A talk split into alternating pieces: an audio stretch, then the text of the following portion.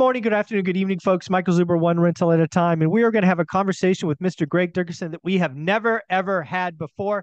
And I think you're going to want to pay attention to this. How you doing, buddy? Doing great, Michael. Good to see you. Nice to see you as well. So uh, something that uh, folks may not know unless they've been following you, or, you and I for, for a while now is you and I both really started a YouTube channel really around the same time, kind of two thousand nineteen uh, um, time frame.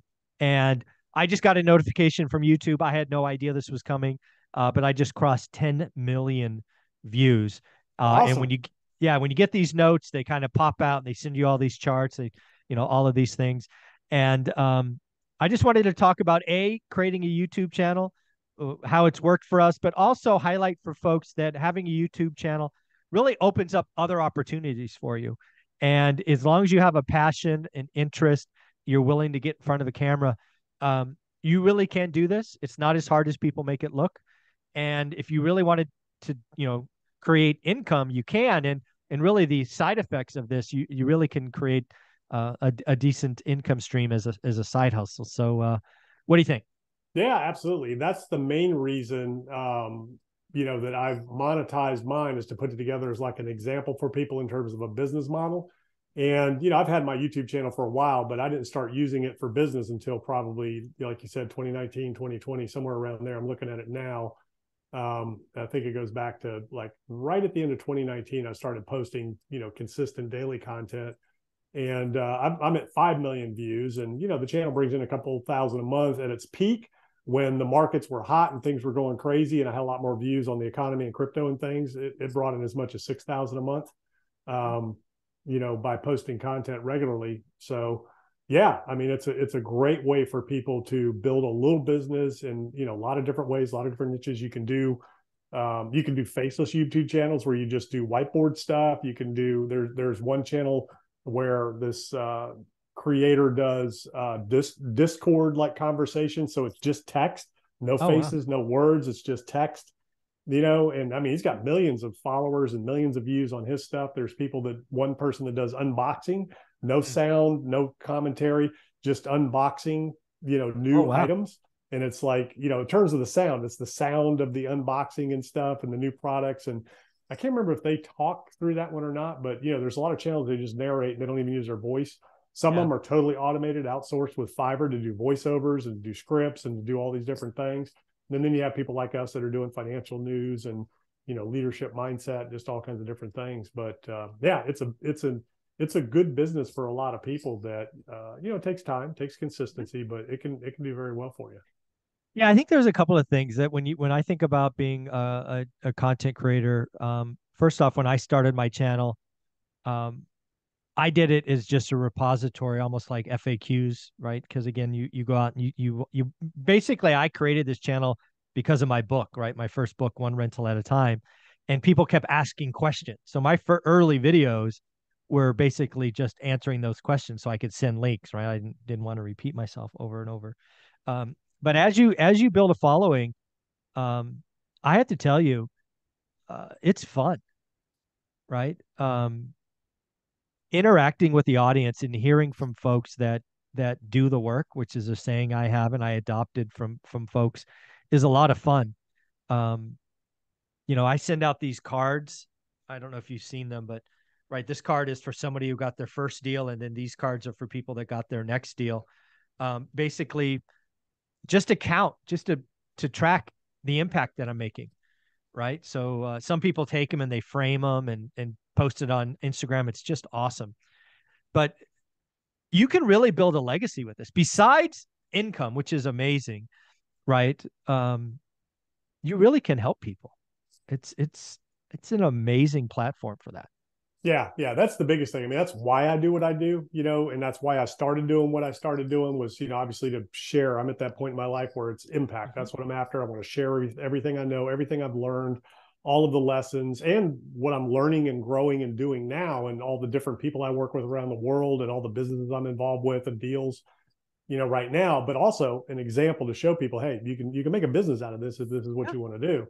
And, uh, you know, and I know you're doing a lot of that too, but the impact is huge. You know, now I've turned my comments off for a while now because there's just, I talk about crypto a lot and you just, yes. yeah, yeah, yeah, I, w I would too. If I talked about crypto, that'd be off. I don't need oh, that. There's nonsense. So much scam bots and just crazy. And it's on Facebook now too. So whenever I share to Facebook, I have to go turn comments off on my Facebook page because this, it looks like me, they've copied my account and it's got these scam messages. And it's just, it's terrible on these platforms that they can't get rid of this or provide a verification process like YouTube. If people don't know, the creator, their name is in, you know, dark black background so that you know that they're the ones in the comments versus somebody else oh, wow. who copies their name in their picture. And so anyways, I've left them off for that reason because I had somebody that reached out to me saying, hey, I got scammed from somebody who said they were you, da da da da. I said, look, my comments are off. I don't want that to happen. And uh, I turn them off on all the other platforms as well. Twitter hadn't yeah. been too bad yet. I've heard a lot of people complain about Twitter. So a lot of people give me the feedback on Twitter. Sure. And, yeah. you know, same way, you know, so the comments, I get emails all the time that people are like, man, you know, your content's changed my life. It's just, you know, you've helped me so much. I can't believe how valuable it is. And you do this for nothing. And, you know, and I've even had people thank me for keeping the comments off so it doesn't scam yeah. people and yeah. things like that. And the other thing too, is the toxicity, right? I just, I just don't associate with toxicity. And what happens, and the other thing I noticed is, if there's toxic comments, that can bring other people in, and then some people want to defend, and then it just creates this thing. I'm I'm done with that. I don't want any polarization. I don't want any any toxicity. No, so agreed. That's another thing it keeps out of there. But unfortunately, it keeps the good, positive comments. You know, but I'd rather keep the negative out. And mm-hmm. you know, if people want to post positive stuff, they can follow me on Twitter and post, and you know, things like yeah. that. But yeah, the other thing about having a YouTube channel, like uh, again, there's the the ad revenue, which could be thousands of dollars a, a month.